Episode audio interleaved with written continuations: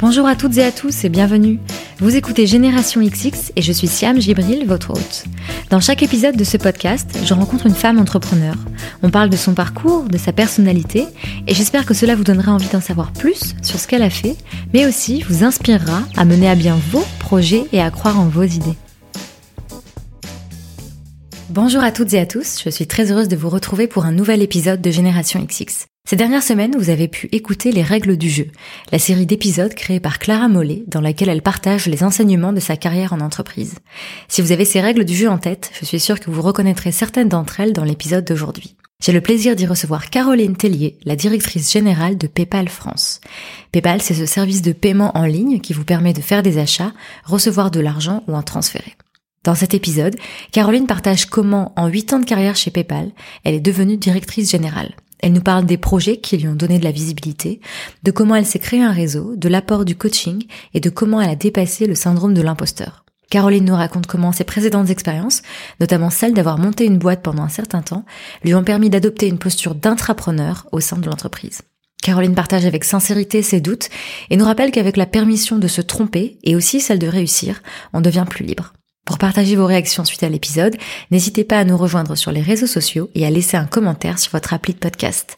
Très bonne écoute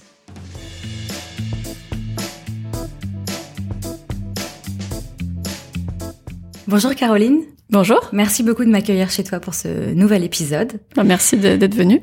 Alors, j'imagine que tu n'as pas de journée type, mais si je passais 24 heures avec toi, en général, ça donnerait quoi?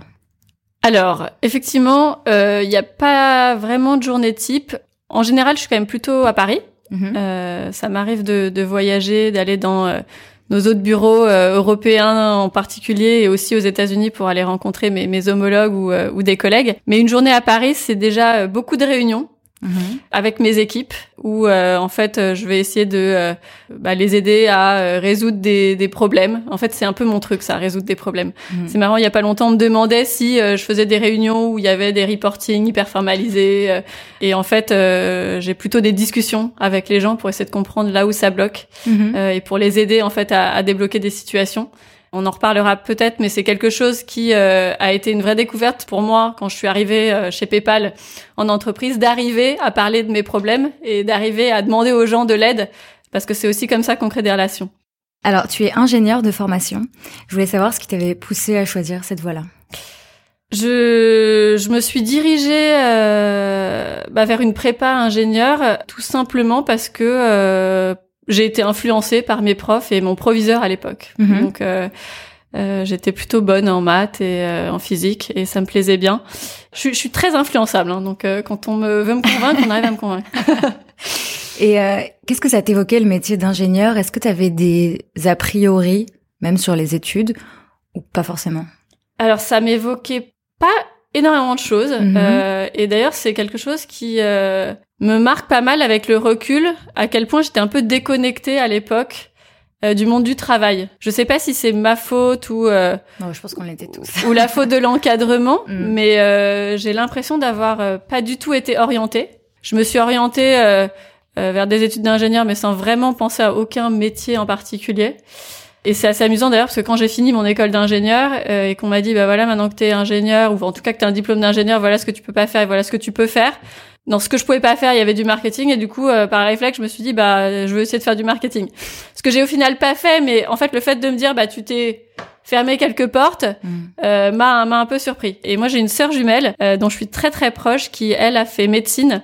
Donc je pense que c'est en terminale qu'elle s'est dit je vais faire médecine finalement, je l'envie d'un certain côté parce que je me dis, euh, enfin, je l'ai envie aussi dès ce moment-là en me disant, bah elle, euh, voilà, elle sait euh, dans quoi elle s'engage, elle, elle, sait ce qu'elle va faire et, quelque part, c'est assez simple de savoir où est-ce qu'on va. Mhm. alors d'autres personnes diront que c'est aussi sympa d'avoir la liberté de pouvoir se réinventer et partir dans, dans de nouvelles directions. Mais c'est vrai que moi, j'ai trouvé que j'avais pas eu de discussion en fait pour m'aider à m'orienter. J'avais posé la question aussi à Claude Thérosier, je pense que c'est la dernière personne à qui j'ai posé la question, qui est ingénieure elle aussi, et je lui avais demandé si le genre avait été un sujet, si elle s'était rendue compte qu'elle était en minorité ou pas pendant les études, et si ça avait été un problème. Euh, je lui demande, et je te le demande parce que c'est un gros sujet, euh, le, le faible taux de femmes en école d'ingé, et je voulais savoir, toi, ton avis là-dessus, comment tu l'as ressenti, et si ça a été un sujet ou pas ça, bah, tu t'en rends compte, mhm. euh, c'est sûr, ça saute aux yeux hein, quand dans ta classe de prépa, il y a 30 garçons et 4 filles, mhm. tu peux pas le rater. Moi, j'ai pas trouvé ça dérangeant, au contraire en fait. Je trouve que du coup, les gens font attention à toi, euh, je pense que même vis-à-vis des, des, professeurs, euh, ils ont envie que tu réussisses parce que je pense que euh, tout le monde est sensibilisé aussi à ce qu'il y ait plus de, de, femmes dans ces parcours. Et notamment, je me souviens, j'avais une professeure de maths femme. En fait, j'avais beaucoup de professeurs mhm. femmes, maths ou physique, et du coup qui faisaient particulièrement attention à nous, les, les, les quatre filles de la classe. Donc, en tout cas, au niveau des études, j'ai jamais trouvé que c'était un problème. Euh, ce que tu as fait, si je me trompe pas, en sortant d'école, c'est intégrer un cabinet de conseil, c'est ça? Et euh, je me souviens que quand on avait discuté, tu étais assez, euh, alors pas obsédé, mais tu voulais toujours retrouver euh, ce côté ingénieur dans ton travail, ce qui est pas forcément le cas quand on travaille en cabinet de conseil. Donc pourquoi ce, ce choix? Ouais, c'est vrai. Alors moi, en fait, quand j'ai terminé mon école d'ingénieur, je voulais être entrepreneur. Ouais. Et, euh, et à l'époque, pour moi, le, le mix d'entrepreneur et ingénieur, ça voulait dire euh, être inventeur. En fait, j'avais l'impression mhm. qu'être entrepreneur, c'était il fallait absolument inventer quelque chose. Euh, je me serais bien vu prix Nobel euh, aujourd'hui euh, en ayant voilà inventé quelque chose de, de zéro. Et bah, j'ai pas trouvé l'idée ni l'équipe. Pour moi, c'était aussi important de m'associer à quelqu'un. Donc à nouveau, j'ai une sœur jumelle, donc j'ai toujours eu l'habitude de faire les choses en binôme. Donc je, mhm. je me voyais pas du tout partir seule. Et en fait, euh, n'ayant ni l'idée ni l'équipe, j'ai suivi un peu euh, pas mal de camarades de, de, promo qui se dirigeaient vers des cabinets de conseil en me disant bah voilà, je vais euh, passer peut-être quelques années là-bas pour continuer à me former et l'idée viendra peut-être plus tard. Et quand tu dis je cherchais une idée, donc tu cherchais vraiment un truc à inventer? Alors j'ai toujours eu plein d'idées farfelues. T'as un petit carnet avec. Ouais, exactement, j'ai un petit carnet d'idées farfelues. Mais en grandissant, j'ai compris qu'il fallait aussi avoir un, un, business model qui allait avec l'idée farfelue. Et je pense que plus que chercher l'idée, euh, je cherchais vraiment un partenaire ou une partenaire. Mhm. Du coup, cette partenaire, tu l'as trouvée un peu plus tard dans ton parcours. Euh, c'est à quel moment justement de ta vie pro, perso, qu'est venue cette possibilité d'entreprendre? Alors, après quatre années, euh, donc j'étais chez Bain. Ouais, euh, cabinet de conseil. Exactement, dans, dans, cabinet de conseil. Après quatre années euh, chez Bain, je me suis un peu lassée de euh, du métier, de la pression constante. C'est un métier très dur. Et puis en plus, c'est une époque où euh, on était tous beaucoup sollicités sur des missions dans les services financiers, dans les banques. Donc euh, voilà, je trouvais qu'il y avait autant le conseil, on met très en avant le fait que il y a beaucoup de diversité dans le travail. Autant là, je faisais un peu la même chose, je tournais un peu en rond. Et du coup, Bain à l'époque proposait d'aller passer euh, une année dans des entreprises clientes pour euh, avoir une expérience euh, plus opérationnelle et mhm. revenir. Et à ce moment-là, je m'apprêtais à, enfin, j'ai donc trouvé un, on appelait ça un externship chez Saint-Gobain. Et à la dernière minute, j'ai un copain de Centrale qui lui avait monté sa boîte, qui m'a dit, bah voilà, j'ai un nouveau, une nouvelle idée de projet. Euh, est-ce que ça te dit euh, qu'on regarde ensemble? Et donc c'était euh, son idée. Il savait que c'était Internet, le voyage, mais l'idée n'était pas encore super claire. Et en fait, ça m'a totalement plu l'idée de plutôt que d'aller passer un an chez Saint-Gobain, en fait, passer un an à monter une boîte avec avec cet ami. Et Ben a totalement validé et m'a dit, bah si tu veux, on trouvera un, un, un, mécanisme pour que tu puisses être détaché pendant un certain temps et que tu puisses revenir. Donc euh, je suis partie dans ces conditions. Et donc le projet, c'était donc, si je me souviens bien, de créer des week-ends sur mesure, enfin de créer un site sur lequel tu dis voilà, je veux partir en amoureux euh, tel, euh, enfin tel jour, et donc l'algorithme derrière trouver la destination parfaite. Qu'est-ce que vous avez fait pendant un, Ça a duré un an? ça a duré un an et demi. Un an et demi. Qu'est-ce que vous avez fait? Pour moi. Et avec le recul, qu'est-ce que tu referais et qu'est-ce que tu ferais différemment? En fait, quand j'y pense, euh, parce que moi, euh, c'est une expérience qui m'a énormément plu et je me dis qu'à terme, un jour, je me vois bien euh, revivre cette expérience. Qu'est-ce que je ferais différemment? Je pense qu'un truc qui était qui était déjà bien, c'est le fait d'avoir la sécurité, parce que je me suis toujours dit. c'est compliqué du jour au lendemain de se retrouver devant une page blanche en se disant mmh. bon bah voilà j'ai tout plaqué maintenant je veux monter ma boîte idée ou pas idée, en gros, il va falloir mettre les briques les unes après les autres. tout en se disant bah j'ai plus de salaire donc avec la pression à un moment donné de se dire bon bah il va falloir que, que je puisse gagner ma, ma, ma vie et, euh, et en fait le fait que j'avais pas coupé les ponts avec Bain euh, était rassurant dans un sens. Mm-hmm. Je pense que le problème euh, c'est que bah mon associé ou mon, mon, mon, camarade était pas dans la même situation et en même temps avait lui une situation financière un peu plus confortable parce qu'il avait déjà monté une, une entreprise qui avait très bien fonctionné, il avait revendu ses parts. Mm-hmm. ce qui fait que moi j'arrivais dans une situation où j'avais un an ou un an et demi à dédier, pas spécialement d'argent à mettre dans l'entreprise. Lui, en fait, il était prêt à s'investir pour euh, voilà un nombre d'années euh, pas pas décidé à l'avance et avait de l'argent. Donc en fait, on s'est pas réparti le capital de la même façon, ce qui fait qu'on a démarré avec ce déséquilibre mhm. qui en fait moi m'a posé euh, problème à un moment donné. Et je pense que euh, c'est important en fait quand on est deux à lancer une entreprise de s'associer de la même manière parce que euh, la symétrie dans la répartition du, du, capital et de l'entreprise peut poser problème et, et même par rapport aux employés. Parce que du coup qui est vraiment le boss? Je trouve que quand on est deux c'est difficile de se répartir les rôles. Mm. euh, mais si en plus il y a cette euh, complexité de euh, qui possède la boîte et s'il y en a un qui la possède plus que l'autre même si au départ elle vaut rien je trouve que mentalement tu démarres avec quelque chose d'un peu compliqué. Et ça tu t'en es rendu compte au bout de combien de temps? Eh ben, je m'en suis rendu compte quand on a commencé à lever des fonds, parce que euh, donc on a fait deux levées de fonds. À l'époque, il y avait. Euh, ça allait hyper vite, du coup, en fait. Ouais, alors on a levé des fonds auprès de. Euh, enfin, c'était du love money et des. On avait quelques business angels, donc c'était à l'époque où la fiscalité était très avantageuse pour les startups parce que euh, on pouvait défiscaliser euh, 50% de, de l'argent investi mhm. dans une start-up. Euh, je crois que maintenant on est plutôt autour de 20%. Mhm. Donc on a rapidement trouvé dans notre entourage des gens qui étaient prêts à, à, nous aider. Et en fait, bah ça a remis sur la table les questions de euh, répartition du capital. Tu fais une augmentation de capital quand tu lèves des fonds, donc tu donnes des parts de ta société à d'autres personnes. Mhm. Du coup, tu te rends compte que bah, toi qui en avais déjà moins, il t'en reste encore un peu moins. Et à nouveau, c'est un peu bête parce qu'au départ, ta boîte vaut rien mais psychologiquement, ça a quand même un impact. Et comment t'as abordé cette discussion avec son associé? Est-ce que c'était difficile? C'était assez difficile parce que je pense que euh, il y avait quand même ce sujet qui était que moi j'étais censée retourner chez Bain à un moment donné. Ouais. Donc euh, je pense qu'on l'a jamais adressé euh, comme il fallait. Quand il faut négocier ou justement parler de ce sujet-là, est-ce que c'était difficile parce que c'était un sujet d'argent au final ou plus euh, ou autre chose? Je pense pas que c'était difficile parce que c'était une question d'argent. C'était plutôt difficile par rapport à euh, au pouvoir que ça mhm. nous donnait à l'un et à l'autre euh, sur l'entreprise. D'accord.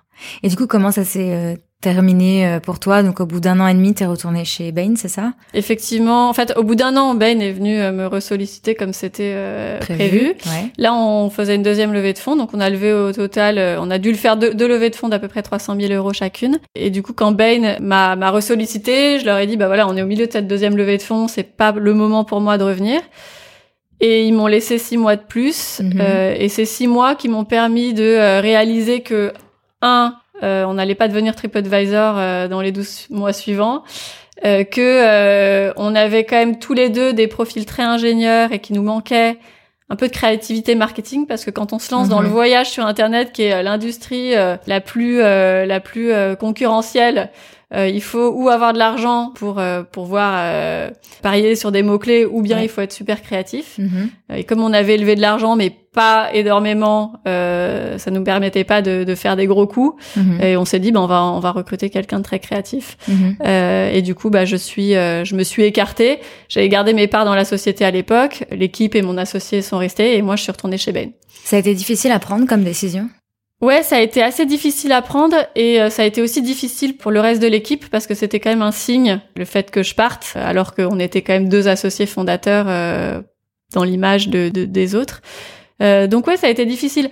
Je me suis un peu euh, cachée derrière le fait que euh, Bain a été hyper flexible à l'époque et m'a dit bah si entre deux missions t'as besoin de euh, remettre les mains dedans, il y a aucun problème, mhm. on te laissera faire. Mais bon, une fois, en fait, une fois que t'es parti, t'es quand même parti dans ta tête. Et comment ça s'est passé le retour en entreprise? Alors là, ça a été assez difficile parce que justement sur le deal avec Bain, il y avait pas mal de choses super positives. Donc euh, une promotion, euh, un, un, incentive financier à revenir. Euh, ben voulait monter une, une practice sur tout ce qui était technologie. il m'avait proposé du coup de travailler dans cette practice. Et en fait, tu te rends compte que bah, les choses se mettent pas en place aussi vite que tu le voudrais. Et du coup, je suis revenue sur une, une mission, un projet euh, qui m'a pas mal rappelé ce que j'avais fait avant de partir. Mhm. Et où, du coup, tout d'un coup, j'avais perdu la liberté que j'avais eue dans ma start-up.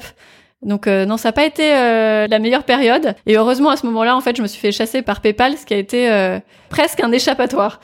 Quand tu es entré chez PayPal, est-ce que tu avais en tête un projet de carrière ou est-ce que tu avais une ambition particulière?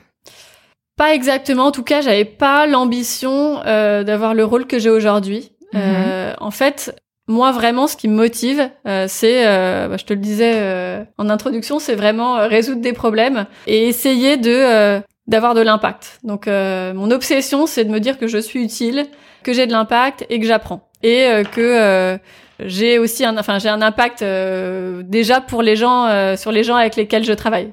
Et du coup, dans la mission qui me proposait, dans le dans le projet qui m'était proposé, euh, ça répondait euh, à ces envies-là. Donc, euh, je suis rentrée chez PayPal en tant que product manager. Mhm. T'avais quel âge? Euh, J'avais, bah, c'était là. Je suis rentrée chez PayPal la veille de mes 30 ans, 1er décembre euh, 2010. Ok. Euh, Il neigeait, je me souviens. euh. et, euh, et du coup, mon job, c'était de développer des produits et d'inventer des nouvelles expériences pour rendre PayPal plus pertinent pour nos clients euh, sur un périmètre européen. Mhm. Donc vraiment d'innover euh, au service de l'entreprise.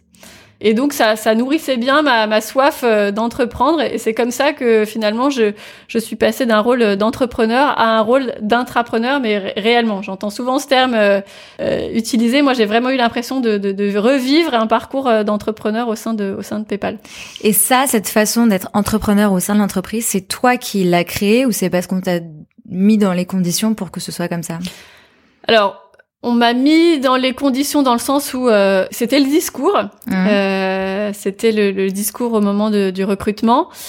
Mais je pense que ça s'était pas forcément euh, révélé comme ça pour euh, d'autres personnes, dans l'équipe. ouais. Parce que à l'époque, j'avais en fait deux euh, rôles pour faire en sorte que euh, les gens en France, en Europe, veuillent utiliser PayPal pour leurs achats.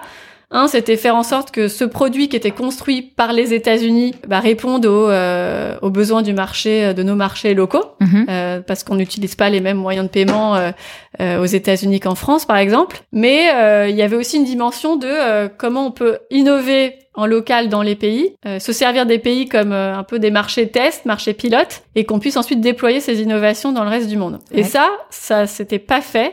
Et euh, c'est quelque chose dont j'ai fait l'expérience en fait assez rapidement euh, en entrant chez PayPal et qui est devenu possible euh, après après quelques mois euh, dans, dans l'entreprise. Donc la solution à laquelle j'imagine tu fais référence, c'est le fait que c'est toi qui as mis en place les retours gratuits euh, quand on est client PayPal, peu importe le site euh, e-commerce sur lequel on paye, c'est ça? Exactement. ouais. Comment t'en es venu à là? Parce que du coup, c'est un projet qui a extrêmement bien marché, qui a ensuite été développé dans d'autres pays et qui t'a donné beaucoup de visibilité au sein de l'entreprise. Ouais. Comment t'en es arrivé à ce, à ce processus? Ben en fait, assez vite. Et en fait, c'est peut-être le moment où je me suis rendu compte que être en- entrepreneur, ça voulait pas forcément dire être inventeur. Parce que cette idée, Mm. et je vais, je vais en parler un peu, j'ai jamais trouvé révolutionnaire. Ce qui a été révolutionnaire, en fait, c'est la façon dont on l'a mise en place et euh, la façon dont on a réussi à lancer cette offre sans finalement demander la permission comme il se devait euh, jusqu'à présent. Donc effectivement, euh, je travaillais sur euh, rendre PayPal plus pertinent pour les, euh, les consommateurs euh, en France et en Europe. Et euh, bah, mon ambition, c'était de faire en sorte que euh, ça soit quelque chose d'apprécié par les consommateurs, mais aussi apprécié par les marchands, parce que Mhm. PayPal, c'est un service que euh, on vend à des marchands et qui est utilisé par des consommateurs. Ouais. Du coup, pour que ça plaise à des marchands, pour moi, l'important c'était qu'on dise à ces marchands que euh, ça allait euh, leur permettre d'augmenter leur vente Leur sur vente, Internet. Aujourd'hui, ouais. il y a toujours 81% d'abandon de panier sur Internet. Donc, euh, il y a un potentiel énorme Mm. euh, de euh, convaincre les gens, d'aider les gens à prendre une décision quand ils sont euh, prêts à, à acheter ou quand ils ont mis des choses dans leur panier. Mhm. Et en fait, quand tu interroges des consommateurs ou que tu regardes des, des, des statistiques ou des analyses, en fait, tu te rends vite compte qu'un des vrais freins à l'achat, c'est les retours. Déjà, tu as le prix parce que oui, euh, tu euh, découvres qu'il y a des frais de livraison à payer que tu n'avais pas prévu.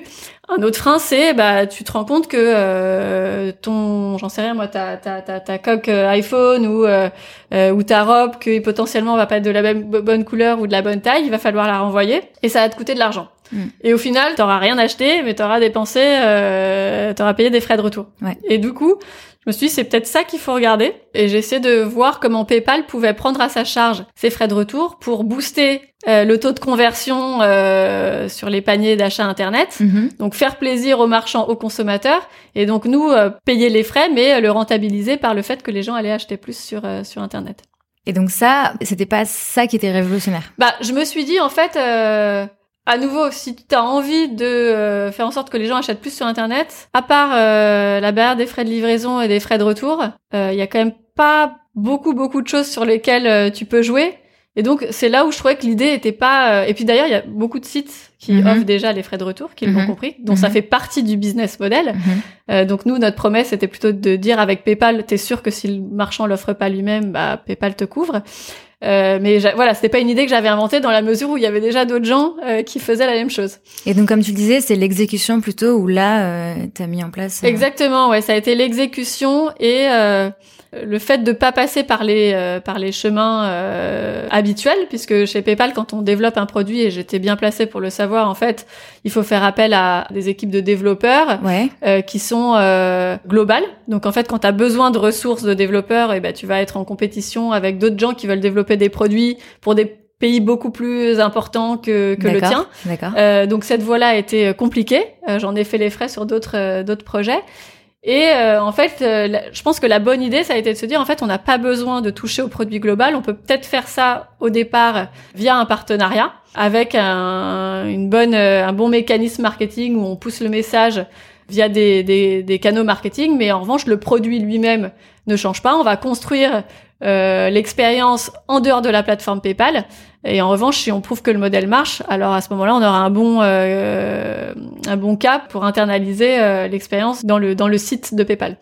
Et tu penses que cette façon de raisonner, c'est euh, la combinaison de tes années en conseil, où j'imagine tu as vu plein de, de situations, et ton expérience d'entrepreneur, où il fallait justement penser à d'autres façons de faire? Est-ce que c'est la combinaison des deux, ou plus l'un que l'autre? Qu'est-ce qui fait que t'arrivais à prendre des chemins détournés alors que c'était pas la voie euh, par laquelle tout le monde passait Alors, je pense que c'est complètement la combinaison des deux. Sur le sur les les acquis du conseil, ça a été sur la façon de euh, convaincre les gens parce Mhm. que euh, tout d'un coup euh, je dis je disais aux gens bah on va se mettre à payer les frais de retour des gens, euh, ce qui était quand même un gros risque financier sans l'assurance que effectivement on allait euh, générer des, des ventes supplémentaires. Donc la façon de raconter l'histoire et de euh, euh, convaincre des gens. Donc euh, ça, c'est quelque chose qu'on passe euh, son temps à faire euh, en conseil. Mais ça, il me semble que tu me disais que toi, t'étais très euh, chiffre et que du coup, tu, ta façon de convaincre, c'était aussi de montrer concrètement que ça allait apporter quelque chose. Ah, exactement. Ouais. Mais du coup, effectivement, dans l'histoire, il faut que tu aies la bonne démonstration, en fait. Ouais. On parle Ouais. d'histoire, mais pour moi, c'est une démonstration logique avec des chiffres. Et après, la partie, euh, le, le côté entrepreneur, c'est le fait de euh, bah, savoir euh, passer par euh, la fenêtre si la porte est fermée. Mhm. Euh, et ça, c'est quelque chose, je pense, qu'on m'a souvent dit dans, dans mon entreprise, c'est que euh, j'ai cette détermination de l'entrepreneur qui fait que euh, je vais euh, pas laisser tomber. Jusqu'au point parfois où on me dit là, c'est le moment d'arrêter en fait. Et du coup, qu'est-ce qui se passe pour toi dans ta carrière après ce petit coup de maître euh, qui est donc développé euh, partout dans le monde? Qu'est-ce qui se passe pour toi? Bah, au sein de cette équipe où j'ai grandi, euh, parce qu'après j'ai pris des plus de responsabilités, donc j'ai repris des équipes un peu plus larges. On a continué euh, à innover et à développer euh, des nouveaux services. On a lancé une assurance euh, annulation voyage, par exemple, Mhm. euh, et on a regardé pas mal de choses au niveau de l'assurance. Et ensuite, euh, mauvaise nouvelle, donc euh, réorganisation euh, chez PayPal au moment de la séparation avec eBay justement.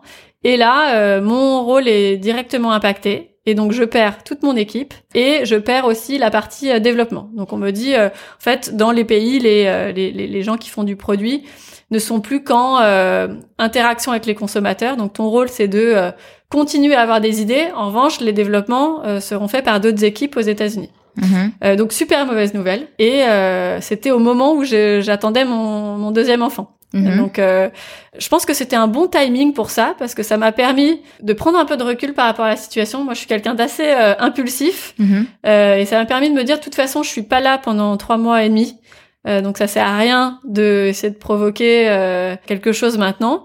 Par contre, j'ai été très franche, mais personne s'est dit, personne n'a essayé de me faire croire que c'était une bonne nouvelle pour moi. hein. Au moins, je trouvais qu'il y avait une vraie honnêteté Ouais. qui était, bah voilà, la façon dont, t'es- dont ton rôle est impacté aujourd'hui.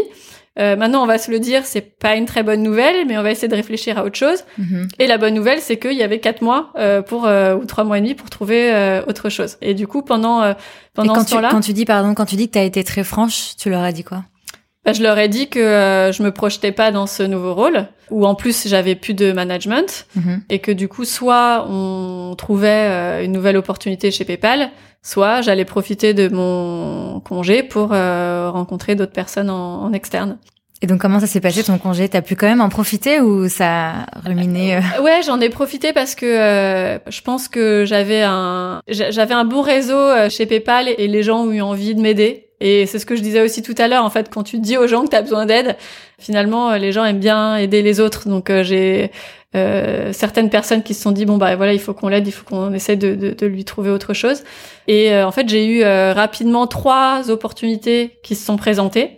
Euh, trois opportunités complètement différentes, dont euh, l'une qui était de reprendre la direction commerciale de PayPal en France. Donc, euh, au moment où, euh, où on m'a proposé cette opportunité-là, pour moi, ça a été un peu le paroxysme de euh, je serai jamais ingénieur de ma vie. En fait, j'ai envie d'être ingénieur, mais en fait là, si je deviens directrice commerciale, euh, c'est totalement euh, C'est l'antithèse. euh, qui- C'est renier.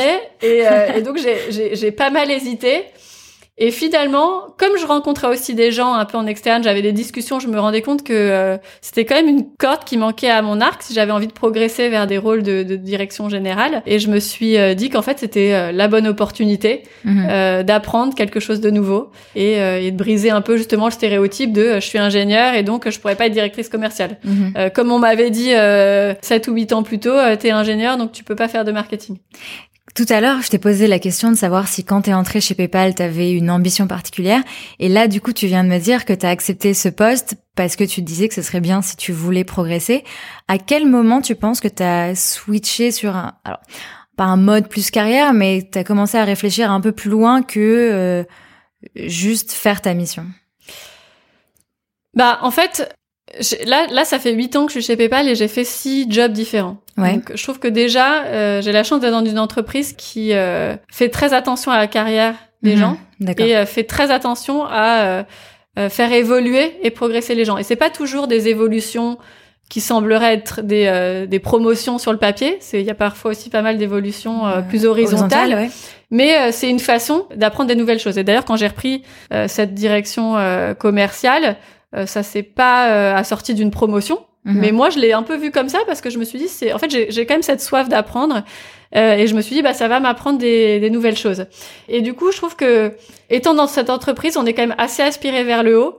Et même si euh, l'objectif à terme, il est pas forcément euh, écrit, euh, je sais que euh, c'est une entreprise qui va faire attention à ce que euh, je continue à évoluer, quoi. à évoluer exactement. Je continue à apprendre et, et évoluer. Et après, euh, sur les discussions que j'ai pu avoir euh, à ce moment-là avec des chasseurs de tête, c'est finalement quand tu rencontres des chasseurs de tête qui te proposent des, des jobs sur lesquels toi tu ne serais pas projeté, bah finalement ça aussi ça te donne cette ambition et puis ça te donne cette perspective de te dire ah bah ouais en fait peut-être que ça peut être ça aussi le, le prochain step.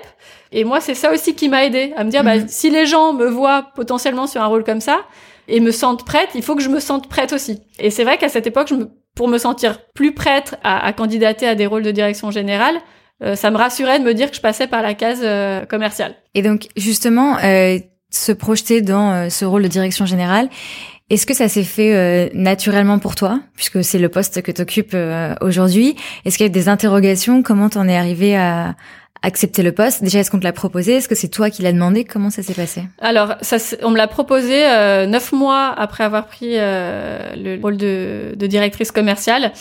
Et en fait, quand on m'a proposé ce rôle de directrice commerciale, qui était quand même un grand écart euh, par rapport Mhm. à ce que je faisais, à l'époque, mon boss, avec qui je travaille euh, toujours euh, et avec qui on a une, une super relation de, de confiance, m'avait dit voilà j'ai besoin que tu me rejoignes presque plus comme un bras droit sur ce poste. Euh, et en même temps euh, voilà pour toi euh, c'est une façon de euh, euh, de faire quelque chose de complètement différent. Donc on en a parlé chez PayPal, il y a, il y, a, il y a les consommateurs et il y a les marchands. J'avais passé cinq ans à m'occuper des consommateurs, à essayer d'innover pour eux, et finalement j'avais très peu réfléchi Mhm. euh, à la dimension marchande. Donc pour moi aussi, dans, dans l'idée de progresser dans cette entreprise, c'était bien que euh, j'ai un peu les deux côtés de, enfin deux euh, euh, éléments de l'équation.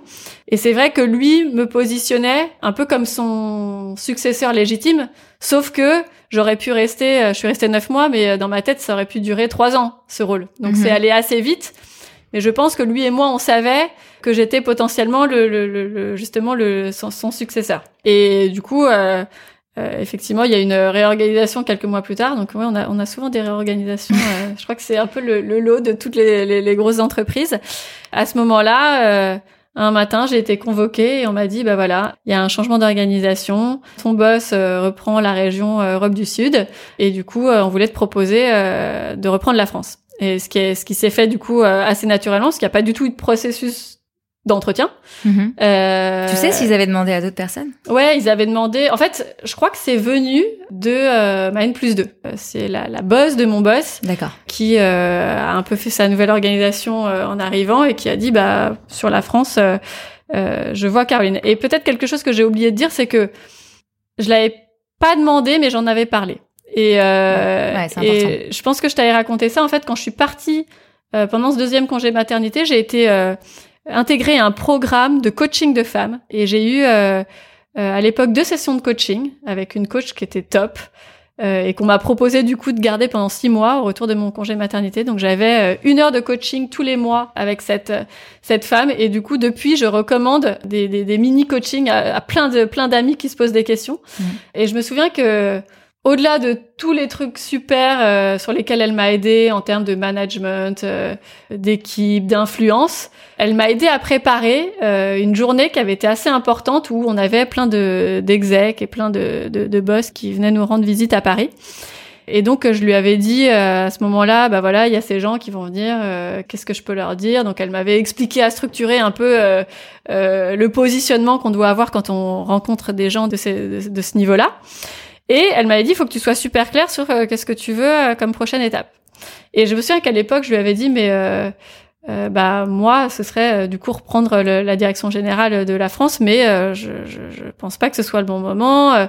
je, je me sens pas prête. ce qui est super, c'est que je bosse de façon très proche de, de mon boss, qui est donc le directeur général, mais en même temps, il n'y a pas de tabou où il y a pas de, de, il y aura, il y aurait pas de mauvaise surprise parce que je vois bien en quoi consiste son rôle, mais je me sens pas prête Mhm. à assumer toutes ses responsabilités aujourd'hui. Mhm. Et elle m'a dit, euh, on s'en fiche. Il faut que tu leur dises que c'est toi la prochaine directrice générale de la France. Et je me rappelle très très bien de ce meeting où du coup je voyais euh, ma N plus 2 que je devais voir euh, toute seule, euh, en one-to-one. Et à la dernière minute, on m'a dit, bah en fait, euh, vous la voyez à trois. Donc je la voyais avec euh, le directeur du business développement, euh, Ouais. la directrice marketing. Et je me suis dit, mais comment je vais arriver Et donc des gens qui étaient mes pères. Et je me suis dit, mais comment je vais réussir à passer ce message? Mhm.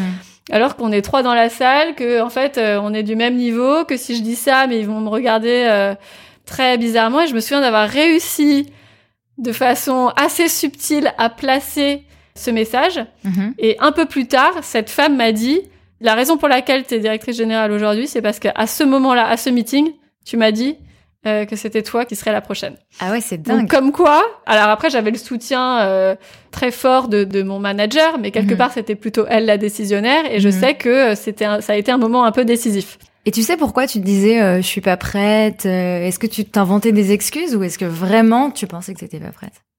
Je pense que c'est euh, c'est ce, ce, ce je crois qu'on t'en parle euh, dans toutes tes interviews, hein, ce, ce syndrome de l'imposteur qu'ont un peu toutes les femmes, où on a toujours peur de euh, de pas être à la hauteur.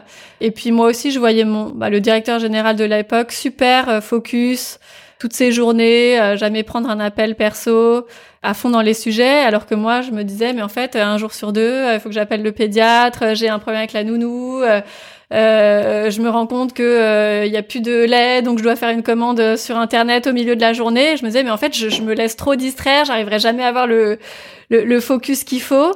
Et ouais, je pense que c'est un peu des fausses excuses tout ça. Et puis il y avait aussi le sujet des enfants, c'est-à-dire que j'avais deux petits enfants et tout le monde te dit ça passe vite, euh, faut en profiter. Et euh, j'avais pas envie de leur faire payer non plus mes ambitions ou ma progression. Et, euh, et j'avais envie de garder cet équilibre où euh, je pouvais euh, finalement aussi euh, aussi euh, voir comme je le voulais et m'occuper comme je le voulais de, de mes enfants.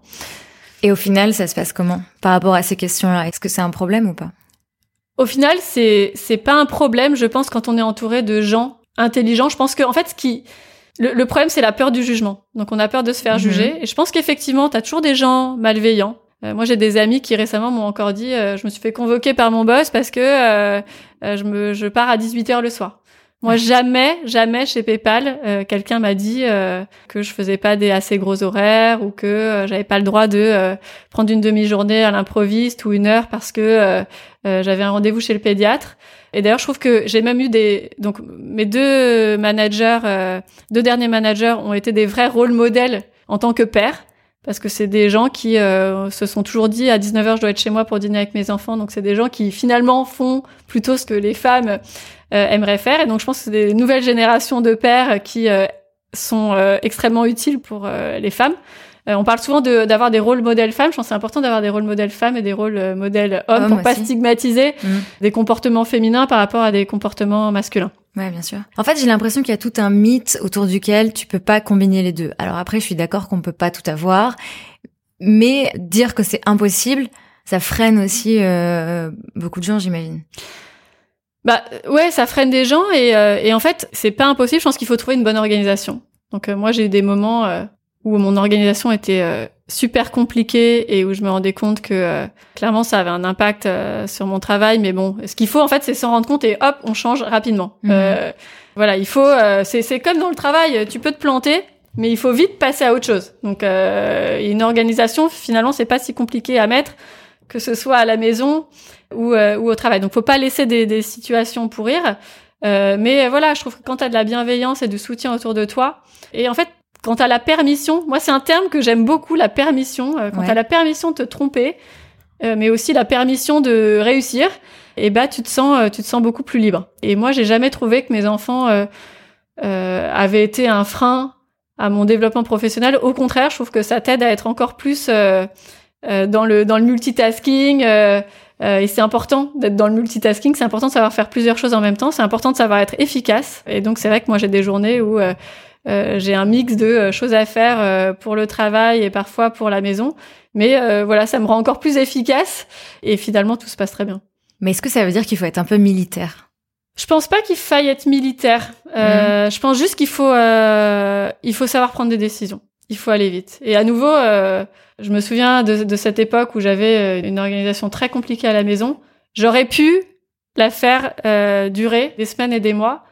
Et à un moment, j'ai juste pris la décision de euh, me séparer du coup de la personne à l'époque qui s'occupait de mes enfants. Ça a été super dur, mais euh, ça m'a changé la vie. Et comme dans le travail, parfois, euh, tu besoin de te séparer de gens pour euh, recréer une dynamique d'équipe. en fait, il, faut savoir prendre des décisions difficiles, et c'est ça aussi que j'ai appris, je pense, en, en grandissant dans, dans mon métier. Et tu en parlais tout à l'heure, donc tu as, eu l'aide d'une coach. Tu disais aussi tout à l'heure que tu étais influençable. Donc comment tu prends tes décisions importante. Ouais, alors c'est amusant parce qu'avec cette coach, j'ai pris, euh, j'ai eu à prendre quelques décisions. Enfin, elle m'a aidé à prendre quelques décisions euh, difficiles mm. au niveau de l'entreprise. Mais je pense qu'en fait, t'apprends. La première fois que tu as une décision difficile à prendre, c'est super dur, mais la deuxième fois, c'est beaucoup moins compliqué. Mm-hmm. Euh, et évidemment, j'adorerais pouvoir bénéficier d'une coach euh, comme j'en ai bénéficié parce que je trouve que c'est quand même confortable de pouvoir échanger. Alors moi j'échange beaucoup euh, à nouveau avec euh, avec mon boss et avec mes équipes où voilà on a mhm. une relation vraiment de grande confiance. Mais je pense qu'effectivement pour quand on se rend compte qu'il y a des décisions difficiles à prendre, une petite phase de coaching juste pour apprendre à faire ça, apprendre à mettre à mettre ça en place, ça peut aider. Et après effectivement faut savoir un peu couper le euh, le cordon à un moment donné, mais moi, mhm. ça m'a été super utile. C'est peut-être une question un peu bizarre, mais euh, c'est vrai que quand on entre en entreprise, quand on commence sa vie professionnelle, parfois on a du mal à se projeter, on sait pas trop quelle ambition ça a, et euh, quand on doit à 38 ans être à la tête de PayPal, on se dit comment elle a fait, est-ce que c'est dur? Est-ce que tu dirais qu'entre guillemets ton parcours est accessible, ou est-ce qu'il y a des choses que tu as faites qui ont demandé plus d'efforts. Enfin, même si je me, je, me doute bien que tu as fait des choses en plus puisqu'il y a qu'une mm. place et c'est toi qui l'as eu. Mais tu vois ce que je veux dire? Est-ce que avec le recul, tu dis bah ouais, c'est possible ou il a fallu faire plus? En tout cas, il a pas fallu euh, faire plus en termes euh, horaire, je dirais. Euh, parce que moi, je me souviens qu'au début de ma carrière, on m'a dit, t'es une femme, euh, il va falloir que tu euh, travailles deux fois plus d'heures qu'un homme pour asseoir ta légitimité, ce que j'avais trouvé super dur.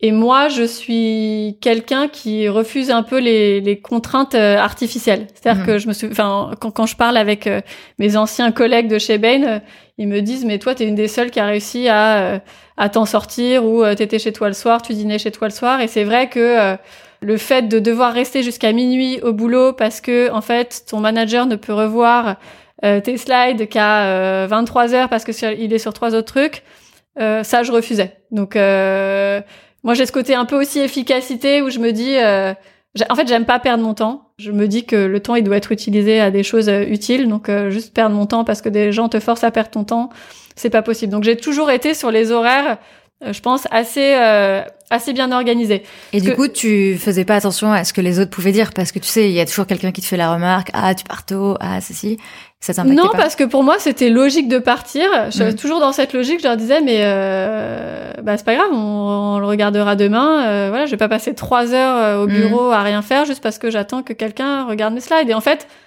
Bah oui, c'est assez logique. Donc les gens, ils ont du mal à dire, bah si, tu vas rester quand même. Et par contre, je prenais le risque que les gens se disent, voilà, elle fait, elle joue peut-être un peu moins le jeu. Je me rappelle d'un jour où j'étais dans le dans le bureau de ma manager et on lui dit bah il y a cette personne, euh, tu vas changer de mission bientôt et ce sera cette personne qui viendra sur ta mission.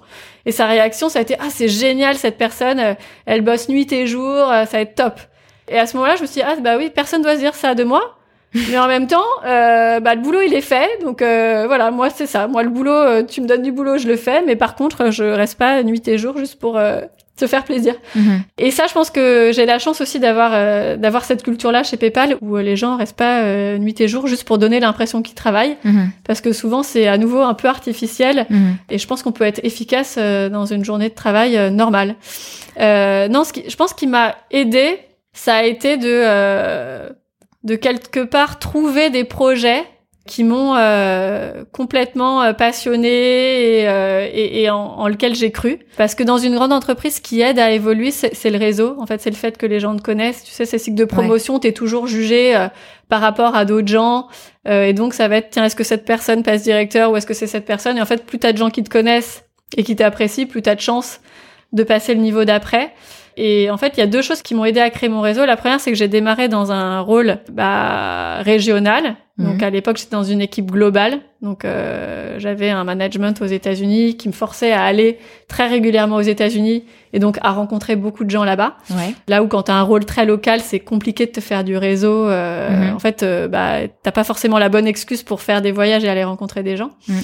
Et ensuite, la deuxième bonne excuse pour moi pour faire des voyages et rencontrer des gens, ça a été quand j'ai euh, un peu milité sur mes projets et euh, voulu convaincre des gens parce qu'à nouveau, euh, ces, ces, services que j'ai lancés, ça a vraiment été euh, des expériences de d'entrepreneurs où il a fallu que je convainque des gens, je trouve des budgets, je trouve des équipes pour m'aider. Et en fait, il y a beaucoup de gens qui créent leur réseau en se disant bah voilà, tiens, sur la liste des gens qu'il faut que je connaisse dans les six prochains mois, je me débrouille pour aller les voir, taper à leur porte et me présenter. Ouais. Euh, moi, j'avais quelque chose à leur dire au-delà de euh, bonjour, c'est moi, je veux mhm. juste que tu me connaisses. Et mhm. euh, en fait, j'étais là pour essayer de leur vendre quelque chose, essayer de d'avoir leur assentiment et leur soutien.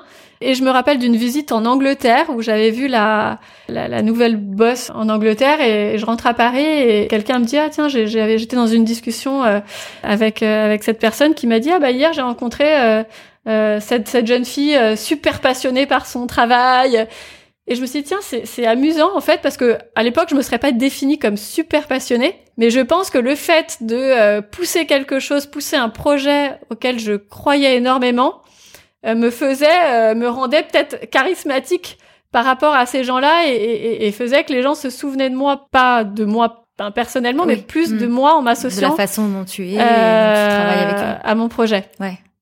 Je t'ai pas demandé pendant le, notre discussion si tu avais des coups de mou et comment tu les dépassais Coups de mou, euh, des coups de mou, j'en ai. Euh, je pense comme tout le monde.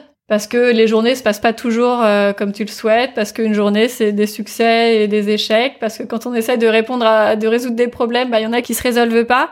Euh, ce qui m'a aidé à, à, dépasser les coups de mou, c'est clairement euh, mes enfants, mhm. parce que quand tu rentres chez toi, t'as pas envie que tes enfants euh, il te voit euh, pas en forme et quelque part en plus il te redonne la pêche parce que je trouve que c'est une façon aussi de relativiser. Tu te dis bah voilà j'ai peut-être euh, raté un truc dans ma journée, mais en même temps quand tu rentres chez toi tu vois aussi ce que tu as réussi mm. avec ta famille.